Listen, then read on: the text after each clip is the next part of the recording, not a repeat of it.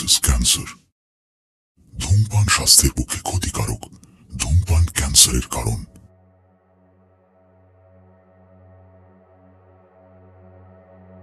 গল্পটি প্রাপ্তবয়স্কদের জন্য। নমস্কার, আমরা haunted audio station haunted audio station presents অলৌকিক শনিবার। আজ থেকে শুরু হচ্ছে আমাদের অরিজিনাল অডিও বুক সিরিজ অলৌকিক শনিবার। যদি আপনারাও আমাদের গল্প পাঠাতে চান, তাহলে মেল করতে পারেন haunted audio station at the rate gmail dot com এই আইডিতে। তো কেমন আছেন আপনারা? আশা করছি সবাই ভালো আছেন। তাছাড়া সুন্দর সুন্দর গল্প শুনলে মন এমনি ভালো হয়ে যায়। তাই আমরা গল্পকে অডিও স্টোরির মাধ্যমে উপস্থাপন করে আপনাদের মন ভালো রাখতে চাই। আপনি যদি আমাদের চ্যানেলে নতুন হন, তাহলে প্লিজ রেড সাবস্ক্রাইব বাটনটাকে প্রেস করে বেল নোটিফিকেশনটাকে অল করে দিন। যাতে যখনই আমরা নতুন গল্প চ্যানেলে আপলোড করব, আপনি তার নোটিফিকেশন সঙ্গে সঙ্গে পেয়ে যাবেন এবং এটি সম্পূর্ণ ফ্রি অফ কস্ট সবসময় আমাদের পাশে থাকুন, উৎসাহ দিতে থাকুন, যাতে আমরাও আরও নতুন নতুন গল্প আপনাদের কাছে উপস্থাপন করতে পারি। অলৌকিক শনিবারে আজ আপনারা শুনবেন কৃষ্ণগুপ্তর লেখা অশরীরী প্রেম। কৃষ্ণগুপ্তর জন্ম হয় উনিশশো চুয়াত্তর সালে, বারোই অক্টোবর, কলকাতায়। তিনি দমদমের সিথি রামকৃষ্ণ সংঘ থেকে উনিশশো একানব্বই সালে মাধ্যমিক ও দমদমেরই কুমার আশুতোষ মেইন থেকে উনিশশো তিরানব্বই এ উচ্চ মাধ্যমিক পাশ করেন। এরপর কলকাতার বিদ্যাসাগর কলেজ থেকে উনিশশো পঁচানব্বই সালে বিজ্ঞান বিভাগে স্নাতকোত্তর অর্জন করেন। তিনি লেখালেখি শুরু করেন মাধ্যমিকের পর থেকে। পরে পরিণত লেখা শুরু করেন স্নাতক হবার পরই। প্রথমে লেখার বিষয় ছিল শুধুই গোয়েন্দা কাহিনী, পরে থ্রিলার ও ভৌতিক গল্প লেখা শুরু করেন। দু হাজার তিন সালে শ্রীকৃষ্ণ ছদ্মনামে একটি ডিটেকটিভ গল্প বইমেলাতে ক্রাইম জোনে প্রকাশিত হয়। তারপর প্রফেশনাল জগতে হারিয়ে যান। বর্তমানে একটা আধা সরকারি দপ্তরে তিনি কর্মরত। তিনি খুব ভ্রমণ পিপাসু, তাই তার লেখায় বিভিন্ন ভ্রমণ স্থানের বর্ণনাও থাকে। বর্তমানে ফেসবুক প্ল্যাটফর্মের মতো সোশ্যাল মিডিয়ার দৌলতে আবার নিজেকে খুঁজে পান। এখন বিভিন্ন গ্রুপে তিনি নিয়মিত লেখালেখি করেন। প্রচুর পাঠক পাঠিকা তার গল্প পড়তে ভালোবাসেন। এটাই তার কাছে সবথেকে বড় প্রাপ্তি। তার লেখা বিভিন্ন গল্প অডিও স্টোরি হিসাবে উপস্থাপন হচ্ছে। লেখক শ্রী কৃষ্ণগুপ্তকে আগামী দিনের জন্য আন্তরিক শুভেচ্ছা এবং অভিনন্দন। অডিও স্টোরি উপস্থাপনে আমাদের দ্বারা যদি কোনো রকমের ভুল হয়, টিম হন্টেড অডিও স্টেশনের তরফ থেকে আমরা ক্ষমা প্রার্থী। আশা করছি আজকের গল্পটিও অন্যান্য সপ্তাহের নিবেদনের মতো আপনাদের ভালো লাগবে। ধন্যবাদ। গল্পের প্রধান চরিত্রে সৌমেন, জুই, অসীম, হৈমন্তী। গল্পের অন্যান্য চরিত্রে ডাক্তার মুখার্জি, ডাক্তার সরকার এবং জুইয়ের মা। গল্পের সূত্রধার এবং গল্প পাঠে আমি ত্রিদীপ শুরু হচ্ছে আজকের গল্প, অশরীরী প্রেম।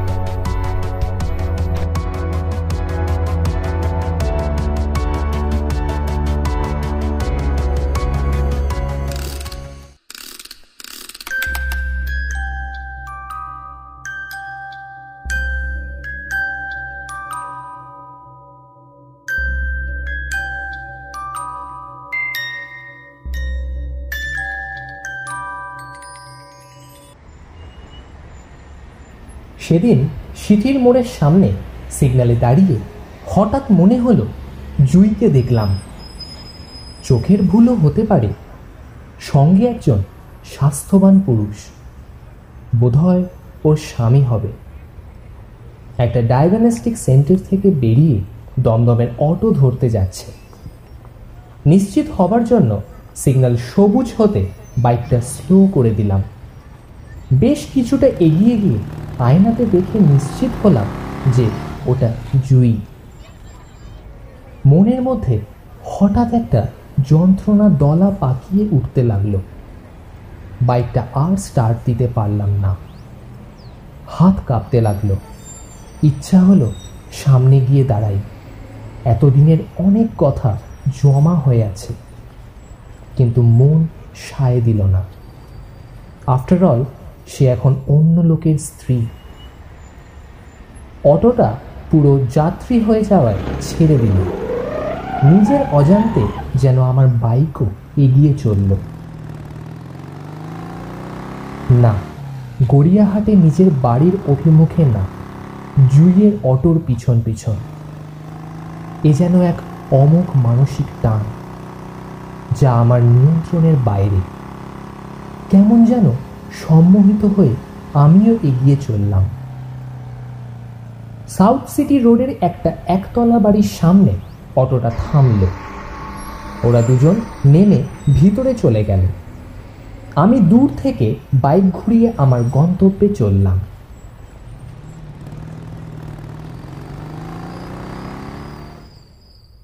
সেদিন রাতে আর ঘুমোতে পারলাম না। পুরনো স্মৃতি এসে মনকে ভারাক্রান্ত করতে লাগল। মনে পড়ে গেল কলেজ জীবনের কথা। সেই জয়পুরিয়া কলেজ, হেদোয়ার বাঁধানো পাড়, কলেজ স্ট্রিটের বইপাড়া কিংবা ময়দানের বই মেলা সেই একসঙ্গে ফুচকা খাওয়া, গা ঘেঁষাঘেঁষি করে পথ চলা, ছোট ছোট মান অভিমান কিংবা নন্দন চত্বরে একটু উষ্ণতার খোঁজে দুজনের মিলিত হওয়া। যত ভাবছি, তত বুকটা দুমড়ে মুচড়ে যেতে লাগল। ঘুম আসলো না। কলেজ পাশ করার পর মাঝে মাঝে দেখা হতো দুজনের। কখনো সিনেমা হল, কখনো কফি হাউসে দিন কাটছে। মোবাইল চ্যাটিং তো ছিলই। সুযোগ বুঝে দুজন দুজনকে বাইরে বের হয়ে ফোনও করতাম। আমি তখন একটা কম্পিউটার ট্রেনিং সেন্টারে ও লেভেল নিয়ে পড়াশোনা করছি। সেই সঙ্গে ছোটোখাটো কিছু কাজকর্ম করে রোজগারের চেষ্টা করি। বাবা ইতিমধ্যে বেসরকারি একটা অফিস থেকে অবসর নিয়েছে। ব্যাংকে গচ্ছিত টাকার সুদে তো দিন যায় না। অভাবটা স্পষ্ট বুঝতে পারছি। বোনের বিয়েও বাকি, মাও বাতের রোগে পঙ্গু প্রায়। আমি তখন রোজগারের আশায় পাগলের মতো শুধু স্ট্রাগল করছি। একদিন সন্ধ্যাবেলায় হঠাৎ জুই ফোন করল। হ্যালো সৌমেন আমি জুই বলছিলাম। কাল তোমাকে মা বাবা একটু আর্জেন্ট দেখা করতে বলেছে। একটু আসতে পারবে? শুনে ঘাবড়ে গেলাম। সে কি? কেন? তোমার বাড়ির লোক কি আমাদের সম্পর্কের কথা জানে? হ্যাঁ আমি বলে দিয়েছি সবটা। আসলে ঠিক আছে সব কথা না হয় কাল সামনাসামনি দেখা হলেই বলব। কাল এসো কেমন? মোবাইলটা রেখে চিন্তায় পড়লাম। কি বলবে কে জানে?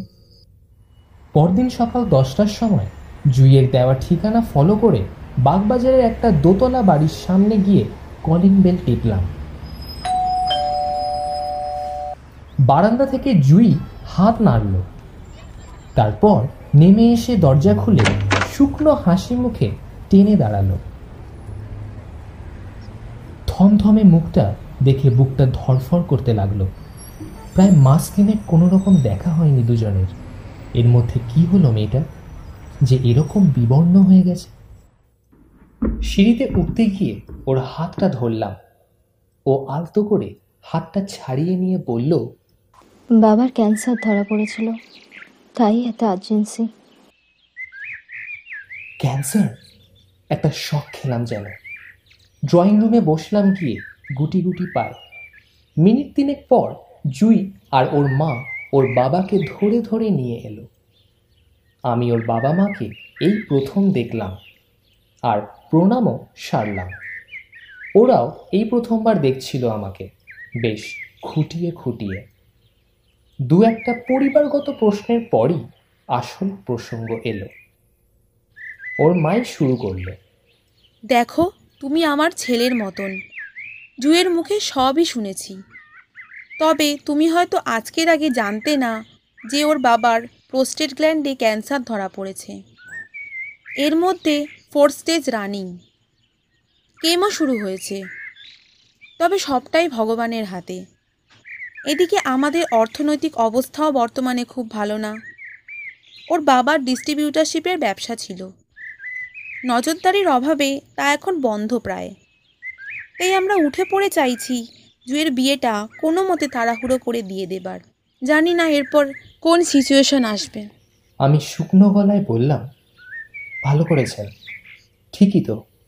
আমার কথায় জুই শোকার্ত দৃষ্টিতে আমার মুখের দিকে তাকালো। আমি জানতাম তুমিও এই প্রস্তাবে সায় দেবে কারণ তুমি জুইকে ভালোবাসো। জুইয়ের মায়ের কথায় আমি মাথা নিচু করে রইলাম। আমি অবশ্য চেয়েছিলাম তোমার হাতে মেয়েকে তুলে দেবার জন্য কিন্তু তোমার বাড়ির যা কন্ডিশন শুনলাম তাতে সাহস হলো না।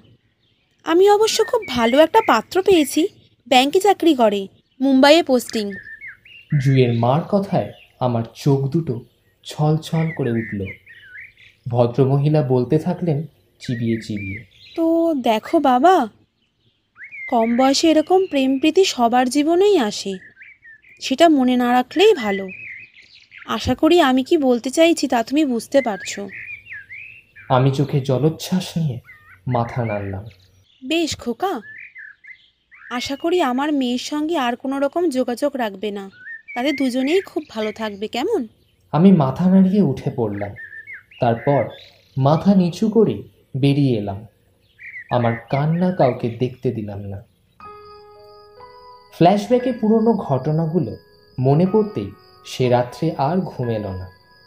বারান্দাতে একটার পর একটা সিগারেট শেষ করে ভোরবেলা বিটি রোডের ধারে আমার নিজস্ব অফিসে চলে এলাম। হ্যাঁ আমি এখন অনেক টাকার মালিক, প্রচুর কর্মচারী এবং সেলসম্যানও রয়েছে। জুইয়ের বাবার থেকেও বড় একটা ডিলারশিপ নিয়েছি আমি। এখন আমি ইচ্ছা করলে জুইয়ের মার মতো দশজনের দশটা আবদার মেটাতে পারি। যদিও বিয়েটা আর করে উঠতে পারিনি। ব্যাপারটা কাকতালীয় কিনা জানি না। আজই একটা বিশেষ দরকার পড়াতে আমাকে সাউথ সিটি রোডের বড় একটা ডিস্ট্রিবিউটরের বাড়ি যেতে হলো। ফেরার সময় কেন জানি না আমার শরীরটা ক্রমশ ভারী হয়ে যেতে লাগল। চোখে মুখে গভীর ক্লান্তি। এর সঙ্গে যেন অদ্ভুত একটা আকর্ষণ আমাকে জুয়ের বাড়ি পর্যন্ত টেনে নিয়ে যেতে চাইছে। অনেক চেষ্টা করেও জুয়ের সঙ্গে প্রায় দশ বছর পর দেখা করার লোভ আমি ছাড়তে পারিনি। তাই আমি রওনা দিলাম। বেলা এগারোটা নাগাদ ওর বাড়ির কাছে পৌঁছে বাইকটা পার্ক করে দুরু দুরু বুকে গিয়ে কলিং বেল টিপলাম। খানিক মুহূর্ত পর দরজাটা খুলল।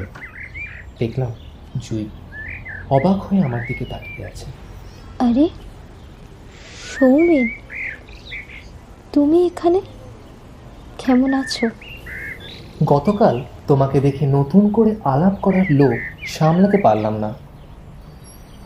আমার কথায় জুই অতি সন্তর্পণে চারিদিকে তাকিয়ে দেখে ইশারাতে ভিতরে ডাকলো।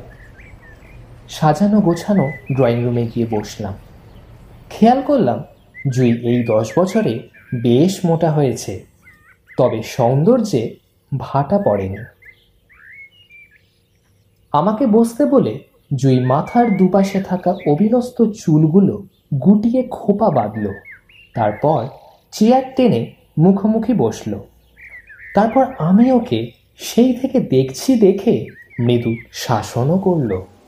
কি দেখছ অমন করে? তোমাকে এখনও তেমনই আছো সোনা। প্লিজ সৌমেন আমার একটা নাম আছে। এখন আমরা দশ দশটা বছর পেরিয়ে এসেছি। সরি অনেকদিন পর দেখা হওয়াতে আবেগটা সামলাতে পারিনি। আমি ক্ষমা চেয়ে বসলাম। বেশ ছাড়ো ওসব। যাই হোক বলো তোমার স্ত্রী কেমন আছে? বাচ্চারা কেমন আছে? আমি হো হো করে হাসতে লাগলাম। বললাম বিয়ে করিনি। আবার বউ বাচ্চা? তা তোমরা কেমন আছো? বর কি মুম্বাই থেকে কলকাতায় ট্রান্সফার হয়ে এসেছে? আমার কথায় জুই চুপ করে রইল। তারপর বলল, আমার ওই বিয়েটা হয়নি সৌমেন। তুমি যেদিন এলে, তার প্রায় এক মাসের মধ্যেই বাবা মারা গেলেন। মা আর আমি অনেক চেষ্টা করেও বাবাকে বাঁচাতে পারিনি। বাবার ব্যবসাটাকেও ধরে রাখতে পারিনি। ওই সময় খুব ঝড় গেছিল আমাদের উপর দিয়ে। তোমায় তখন অনেক চেষ্টা করেছি খোঁজার, কিন্তু তুমি হয়তো সব পুরনো নম্বরগুলো বদলে ফেলেছিলে, তাই চেষ্টাটাই বৃথা ছিল। আমি সব শুনেও চুপ করে থাকলাম। তবে এটা সত্যি, জুয়ের সঙ্গে বিচ্ছেদ যন্ত্রণা সহ্য করতে পারব না বলেই সেবার সব পুরনো সিম নষ্ট করে ফেলি।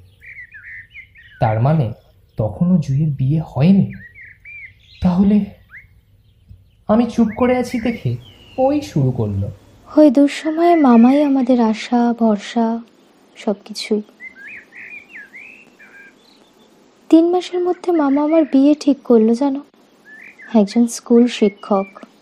কিন্তু মজার বিষয় কি জানো? সে আমার থেকে দশ বছরের মাত্র বড়। আর ডিভোর্সিও তার মানে গতকাল যাকে দেখলাম তিনিই তোমার স্বামী? হ্যাঁ হ্যাঁ ঠিক বলেছ। আসলে ওনার একটু হার্টের সমস্যা আছে তো তাই কাল ইকো করাতে নিয়ে গিয়েছিলাম। কথা বলতে বলতে চা নিয়ে এলো চুই। আমার দিকে তাকিয়ে বলল আচ্ছা একটা প্রশ্ন ছিল। তুমি বিয়ে করনি কেন? হেসে বললাম মনকে এক জায়গায় গচ্ছিত রেখে কাউকে আর করা সম্ভব হয়নি। এটা কিন্তু খুব ভুল করেছ। শেষ জীবনে কিন্তু একজন সঙ্গীর খুব দরকার হয়। মানুষ খুব অসহায় হয়ে পড়ে। আমি চা খেতে খেতে ওর কথা শুনে কিছুটা আবেগ মাখিত হয়ে পড়লাম। কিছু মুহূর্তের জন্য চোখ দুটো ভিজে উঠেছিল। সেদিকে খেয়াল হতে জুই বলল নিজেকে বাস্তবে আনো সৌমেন আমরা কিন্তু অনেকগুলো বছর পেরিয়ে এসছি। এখন আর ওইসব কষ্ট নয়। আমি কিন্তু আমার স্বামীকে ভীষণ ভালোবাসি। সেও ঠিক তোমার মতনই আমাকে ভালোবাসে। আঁকড়ে ধরে বাঁচতে চায়। আমরা কিন্তু বেশ সুখী দম্পতি। আমার মতন? আমি আশ্চর্য হয়ে তাকালাম। আমি কাউকে ভালোবাসতে পারিনি, জুই। যদি তাই হতো, তবে তোমাকে পাবার জন্য সেদিন যেভাবেই হোক একটা বড় রোজগার ঠিক করতাম। এইভাবে অসহায়ের মতো হাত গুটিয়ে চলে আসতাম না। কিছু অন্তত করতাম। থামো থামো প্লিজ আর নয় এটাতে আর কষ্ট পেও না। আচমকা আমার একটা হাত ধরে বলল জুই অনেক দিন পর আমি চেনা স্পর্শটা পেলাম। তবে মুহূর্তের মধ্যেই ও হাতটা ছাড়িয়ে নিল। কি হলো? ছাড়িয়ে নিল? আমার কথায় জুই কোনো উত্তর দিল না। আর বিশেষ কথাবার্তা হলো না। শুধু আমি উঠতে যাওয়ার সময় আমার ফোন নাম্বার আর হোয়াটসঅ্যাপ নাম্বারটা চেয়ে নিল সেদিনের পর আমি আর কষ্ট বাড়াতে ওই মুখ হইনি। মাঝে মাঝে অবশ্য হোয়াটসঅ্যাপে গুড মর্নিং আর গুড নাইট উভয় তরফে আসা যাওয়া করত। ব্যাস, এই পর্যন্তই। তবে ওদের বাড়ি থেকে আসার পরই আমার কাজে কর্মে মন রইল না। ব্যবসাপত্র নজরদারির অভাবে বন্ধ হয়ে পড়ে থাকল। স্টাফরাও সব চাকরি ছেড়ে ওদিক চলে গেল। আমি নিজেও বাড়ি যাওয়া ছেড়ে দিলাম। বাবা মা গত হয়েছিল আগেই। বোনের বিয়ে দেওয়ার পর গড়িয়াহাটের বাড়িটা খা খা করতে লাগল। তাই আমি শিথির মোড়ের কাছে আমার অফিসেই পড়ে থাকতাম। জুইকে না পাওয়ার যন্ত্রণা যেন আর ভুলতে পারছি না। স্মৃতি সব সময় বেদনার হয়। কিন্তু বেদনা ভোলাতেও কিছু বন্ধু বান্ধব এন্টারটেনমেন্ট দরকার। আমার যেন সব কোনো কিছুতেই আর আগ্রহ নেই। শুধু জুয়ের সঙ্গে মাঝে মাঝে চ্যাট করা ছাড়া আর কিছু ভালো লাগে না। তাও চেষ্টা করেছিলাম সব কিছু থেকে নিজেকে দূরে রাখব। কিন্তু পারিনি। পরপর সাত দিন সম্পূর্ণ যোগাযোগ বন্ধ করার পর একদিন জুই আমাকে ফোন করল। বলল, আমি যেন একবার অবশ্যই আসি। এক প্রকার অনিচ্ছা সত্ত্বেও সেদিন দুপুরে ওদের বাড়ি যেতে গিয়ে মাঝখানে বিটি রোডে একটা বেশ বড় জটলা দেখলাম। বোধহয় কোনো বাইক দুর্ঘটনা ঘটেছে। আমি অন্য রাস্তা দিয়ে ঘুরপথে ঠিক দুপুর বারোটার সময় ওদের বাড়ির সামনে পৌঁছালাম। আগের দিনের মতো টেবিলের দু প্রান্তে দুজন বসলাম। দেখি জুই হঠাৎ কাঁদছে কি হলো? হঠাৎ কাঁদছো কেন? ও আমার একটা হাত ধরে বলল সেদিন তোমায় মিথ্যে বলেছি সৌমিক আমি ক্রমশ হাঁপিয়ে উঠছি। আর নিজের সঙ্গে লড়াই করে পাচ্ছি না আমি। ক্রমশ হাঁপিয়ে উঠছি। দম বন্ধ হয়ে আসছে আমার। কথা বলতে বলতে জুই ফুপিয়ে কেঁদে ফেলল। অসীম আমাকে কোনো দিনও ভালোবাসেনি। শুধু আমার শরীরটাকে নিয়ে খেলা করেছে। জানো ও এখনও ওর পুরনো স্ত্রীর সঙ্গে সম্পর্ক রেখেছে। আমি ওর হাত থেকে আমার হাতটা ছাড়িয়ে আনতে গেলাম কিন্তু ও দিল না। প্লিজ জুই তোমরা স্বামী স্ত্রী আমাকে এর মধ্যে টেনে এনো না। আমি তো বাইরের লোক। প্লিজ প্লিজ সৌমেন তুমি আমাকে এতটা পর করো না। ভাগ্য আমাদেরকে অনেক দিন আগেই আলাদা করে দিয়েছে। কিন্তু আমরা কি আর একবার এক হতে পারি না? আমি মেঝের দিকে তাকিয়ে একটা দীর্ঘ শ্বাস ফেলে বললাম, অনেক দেরি হয়ে গেছে, জুই। এখন আর এসব কথার কোনো অর্থ নেই। সেদিন এক প্রকার জোর করেই জুইদের বাড়ি থেকে চলে এলাম। ওকে দেখে খুব কষ্ট হচ্ছিল, যেন বন্দি হয়ে আছে ওখানে। মাঝখানে কোনো রকম যোগাযোগ রাখলাম না, কারণ নতুন করে আমি আর সম্পর্কের টানে আটকা পড়তে চাই না। এমনই করেই দিন কাটছিল। তারপর একদিন রাত এগারোটার সময় হঠাৎ ফোন করল জুই। কি ব্যাপার? হঠাৎ এত রাতে ফোন কেন? তড়ি ঘড়ি করে ফোনটা ধরলাম। হ্যাঁ বল কি ব্যাপার? এত রাতে হঠাৎ? হ্যালো তুমি কি একটু তাড়াতাড়ি আমাদের বাড়ি আসতে পারবে? ওর গলায় পরিষ্কার দুশ্চিন্তা ধরা পড়ল। তা পারব কিন্তু কি হলো এত রাতে? আসলে অসীমের শরীরটা বেশ খারাপ করেছে। ওকে এক্ষুনি কোনো একটা নার্সিংহোমে ভর্তি করতে হবে। ঠিক আছে তুমি টেনশন করো না। আমি মিনিট পনেরো কুড়ির মধ্যে আসছি। কথা শেষ করে জামা প্যান্ট গলিয়ে তাড়াতাড়ি বের হলাম। কি মনে হলো, বাইক না নিয়ে অফিসের নিচে দাঁড়ানো আমার ওয়াগনারটা নিলাম।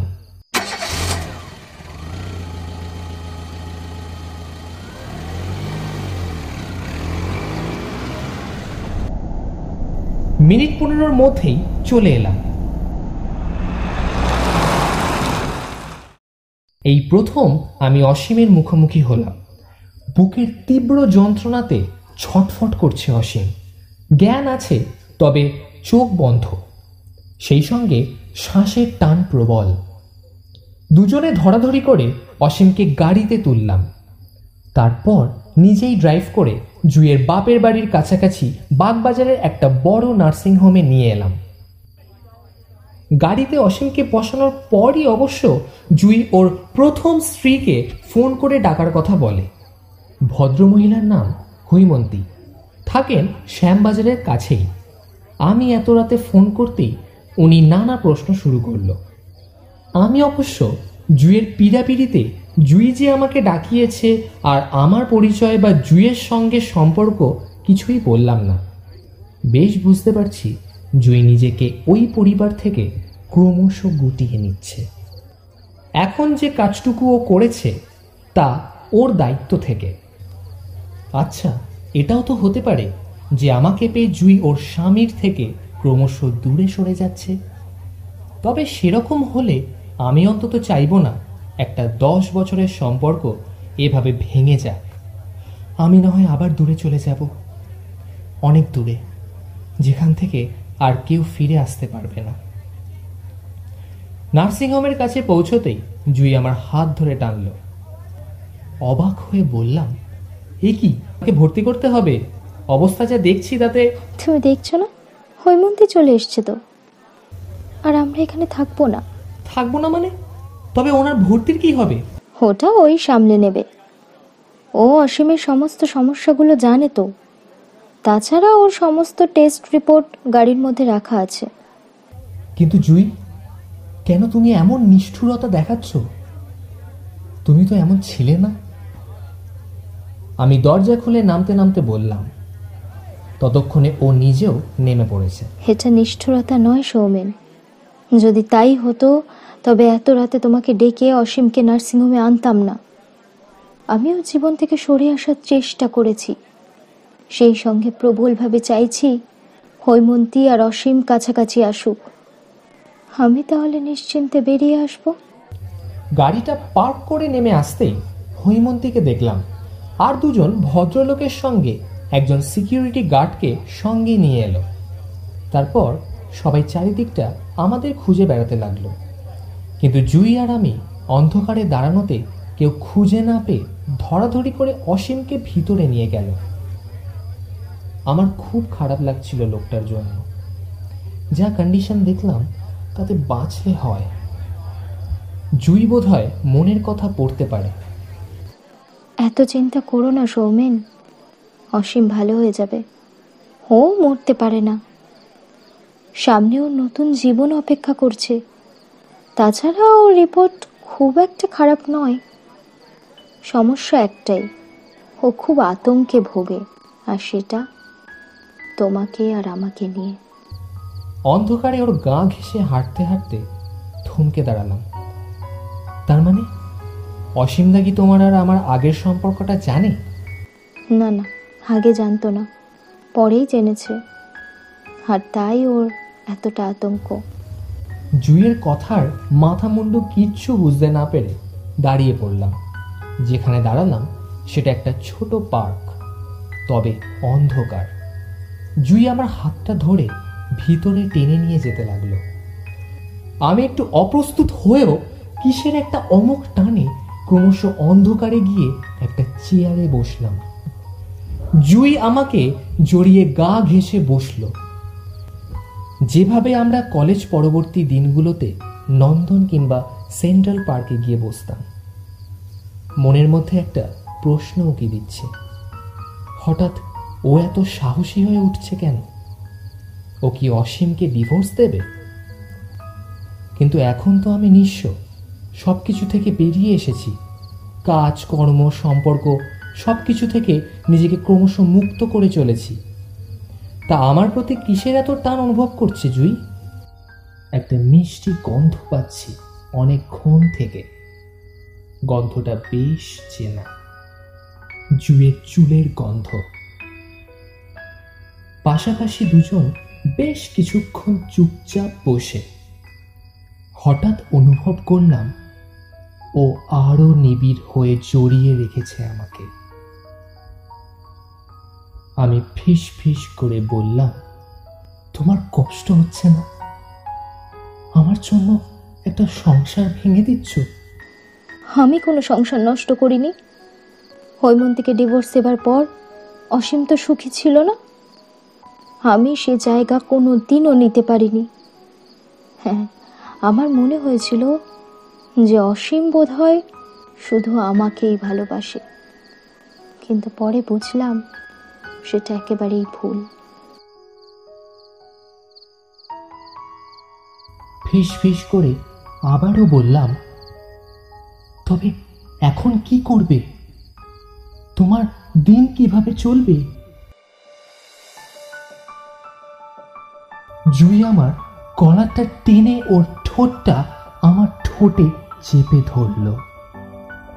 যেমনও করতো আগে। তারপর নিচু স্বরে বলল আমি তোমাকে নিয়ে ঘর বাঁধবো সৌমেন। প্লিজ প্লিজ আমাকে আর দূরে সরিয়ে দিও না। প্লিজ আমাকে আর দূরে সরিয়ে দিও না। আমি কিছুক্ষণ কিং কর্তব্য বিমূঢ় হয়ে জড় পদার্থের মতো বসে রইলাম। কিন্তু ওর আবেদনে সাড়া না দিয়ে বেশি সময় থাকতে পারলাম না।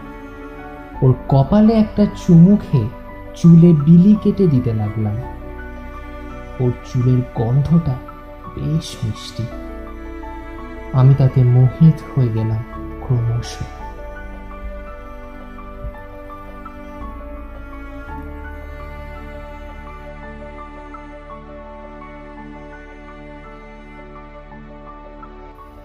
সেদিন রাতে হৈমন্তীরা গাড়িতে ড্রাইভার কাউকে না দেখে যথেষ্ট অবাকই হয়েছিল।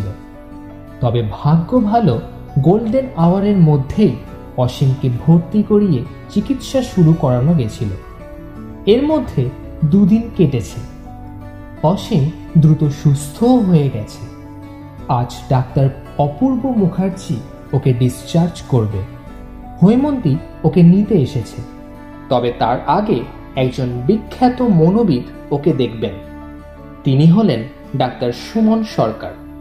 ডাক্তার মুখার্জি ওনার চেম্বারে ডাক্তার সরকারের সঙ্গে অসীম আর হৈমন্তীর পরিচয় করালেন। ডাক্তার মুখার্জি চেয়ার টেনে বসে বললেন,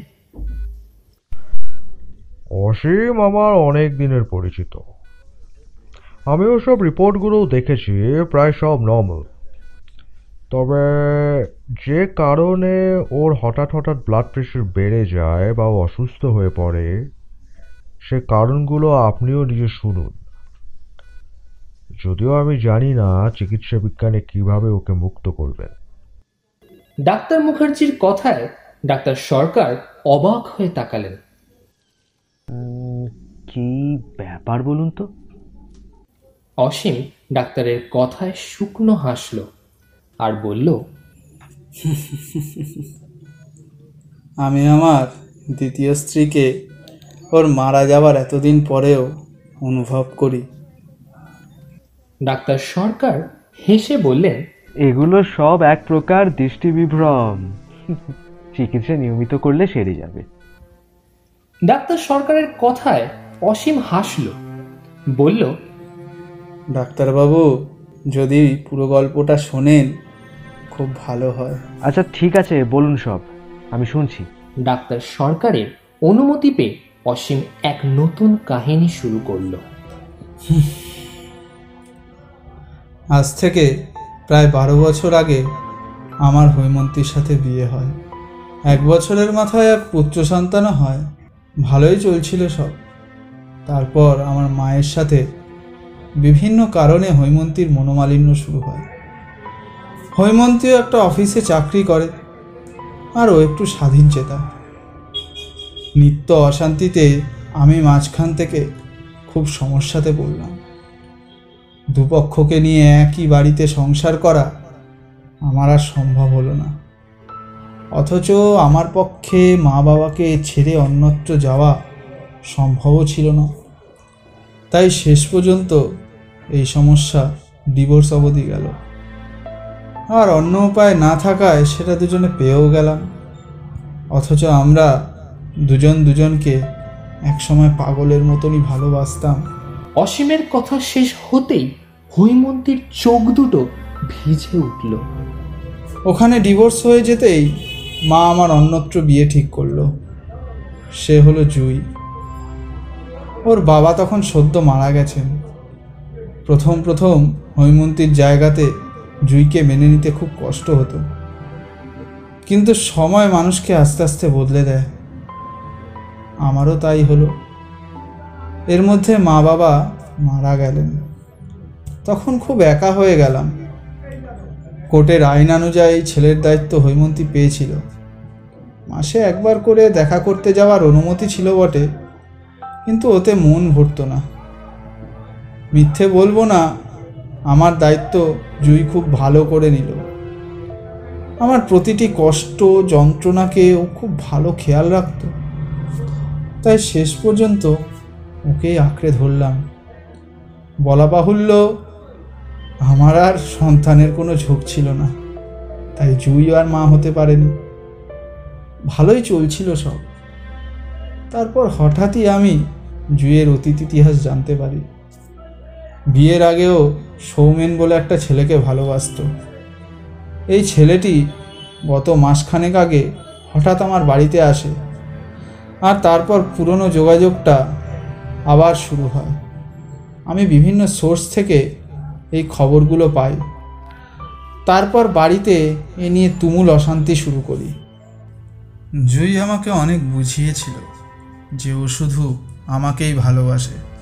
সৌমেন তার অতীত কিন্তু আমি ওর কোনো কথাই সেদিন বিশ্বাস করিনি। যদি করতাম তবে জুই সুইসাইড করতো না। অসীমের কথায় পুরো চেম্বারটা হঠাৎ নিশ্চুপ হয়ে গেল। তার মধ্যেই ডক্টর সরকার চোখ বন্ধ করে সব শুনতে শুনতে মাথা নাড়লেন। বলে যান আমি শুনছি। তাহলে বলছেন জুই আত্মহত্যা করে। অসীম আবার শুরু করল। হ্যাঁ স্যার, গলায় দড়ি দেয়। তারপর থেকে শুধু ঘরময় ওর উপস্থিতি টের পেতে লাগলাম। কখনো চেয়ার টেনে বসতো, কখনো রান্নাঘরে বাসনপত্রের আওয়াজ পেতে লাগলাম। হঠাৎ হঠাৎ করে গ্যাস জ্বলে উঠত, টেবিলে কেউ যেন চা বানিয়ে রাখত। এমনকি আমি শুলে আমার গালে কেউ যেন চুমু খেত, চাদরে তার শোয়ার দাগ থাকতো। আমি তখন দিশেহারা হয়ে গেলাম।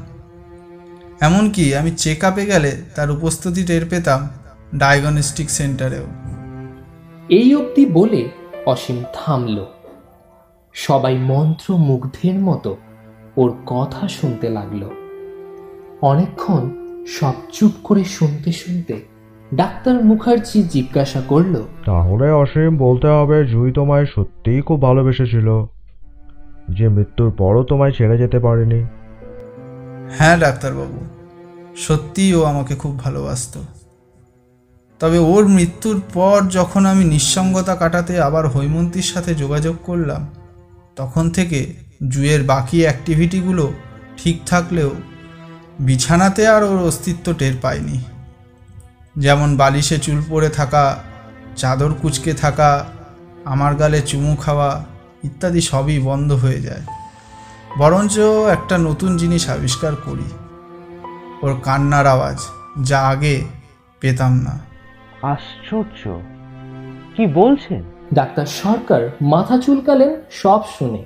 তবে আমি জানি ও আমার আর হৈমন্তীর মাঝখান থেকে এবার আস্তে আস্তে সরে যাবে। কারণ ওর জন্য সৌমেন অপেক্ষা করছে।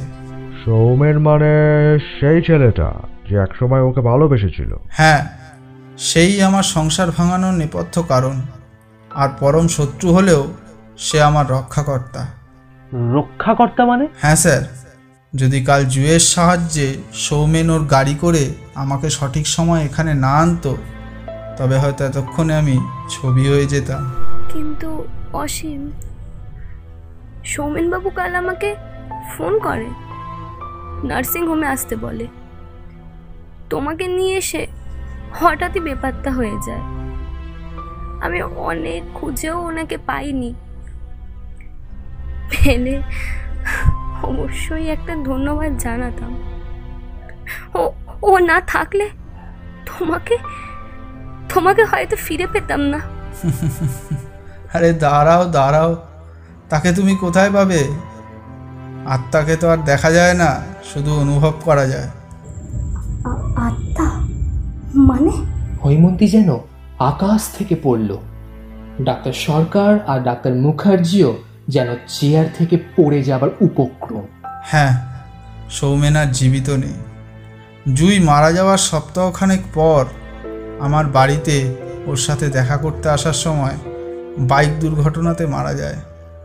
আমি যেদিন অসুস্থ হই সেদিনও জুয়ের ডাকে আমার বাড়ি আসে। হৈমন্তীকে ফোন করে। তারপর আমাকে নিয়ে নার্সিং হোমে আসে। আমি তীব্র যন্ত্রণার মধ্যেও ওদের দুজনের উপস্থিতি টের পেয়েছি। ডাক্তার সরকার মাথায় হাত দিয়ে বসে পড়লেন।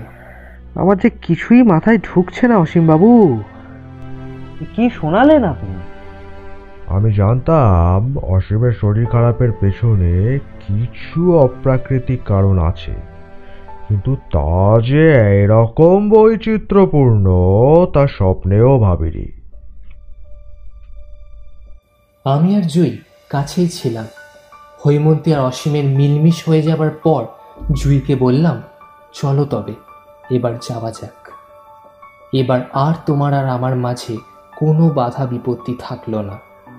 আমার কথায় জুইয়ের মুখে একটা হাসি ফুটে উঠল।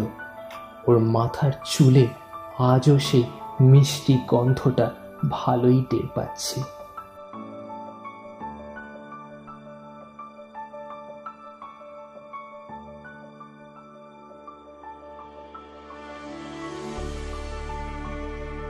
এতক্ষণ আপনারা শুনছিলেন অশরীরী প্রেম, লেখক কৃষ্ণগুপ্ত।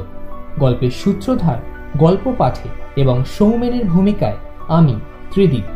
জুইয়ের ভূমিকায় আর যে প্রিয়াঙ্কা হৈমন্তীর ভূমিকায় কৃষ্টি, জুয়ের মায়ের ভূমিকায় কোয়েল, অসীমের ভূমিকায় প্রণয়, ডাক্তার সরকার এবং ডাক্তার মুখার্জির ভূমিকায় দীপ্র। শব্দগ্রহণ, আবহ স্পেশাল এফেক্টস এবং পর্ব পরিচালনায় বিশ্বদীপ। পোস্টার ডিজাইন সংলাপ। আবারও একটি নতুন গল্পের সাথে হাজির হব আমরা। সবাই ভালো থাকুন, সুস্থ থাকুন এবং গল্প শুনতে থাকুন। ধন্যবাদ। শেষ হলো আজকের গল্প অশরীরী প্রেম।